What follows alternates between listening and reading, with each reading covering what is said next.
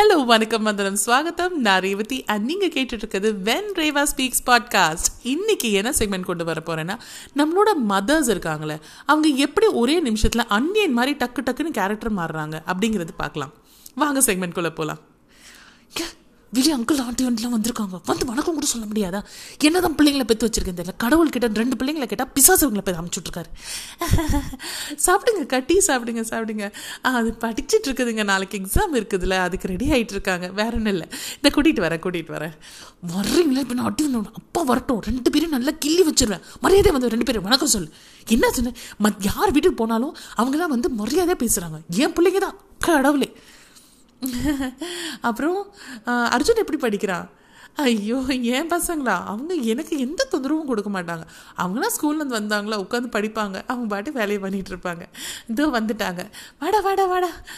வா வணக்கம் சொல்லு ஆண்டிக்கு வணக்கம் சொல்லு. ஆ ரொம்ப ஆமாம் வளர்ந்துட்டான் வளர்ந்துட்டான் ரொம்ப வளர்ந்துட்டான் ஆ நாளைக்கு எக்ஸாம் இருக்கு அவனுக்கு. சரிப்பா நீ போய் படி. ஆ அதுவா?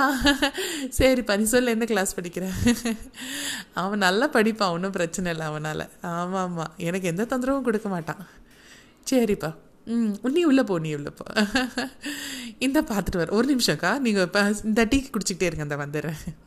இந்தா வந்து வணக்கம் சொல்லி நான் எப்படி இரும் பாரு என்ன? உள்ளே வந்து என்ன பெருசாக பண்ண போகிறேன் ஆ? ஒரு கொஞ்ச நேரம் உட்காந்து என்ன ஆண்டி ஏது ஆண்டின்னு பேச மாட்டியா? ஆ? உனக்கு வேற நான் சப்போர்ட் பண்ணிட்டு இருக்கணும். எவ்வளோதான் நல்ல விஷயங்களை சொல்லி கொடுத்தாலும் உயிரை வாங்குறதுக்குன்னே பறந்துருக்குங்க. போ. ஸோ இந்த மாதிரி பல சுச்சுவேஷன்ஸ்ல நம்ம அம்மா கன்ஃபியூஸ்டாக இருக்காங்களா? இல்லை நம்ம கன்ஃபியூஸ் ஆகிறோமா எதுவுமே புரியாதுங்க. ஸோ உங்கள் வீட்லேயும் இந்த மாதிரி ஒரு கன்ஃபியூசிங் மாம் கண்டிப்பாக இருப்பாங்க.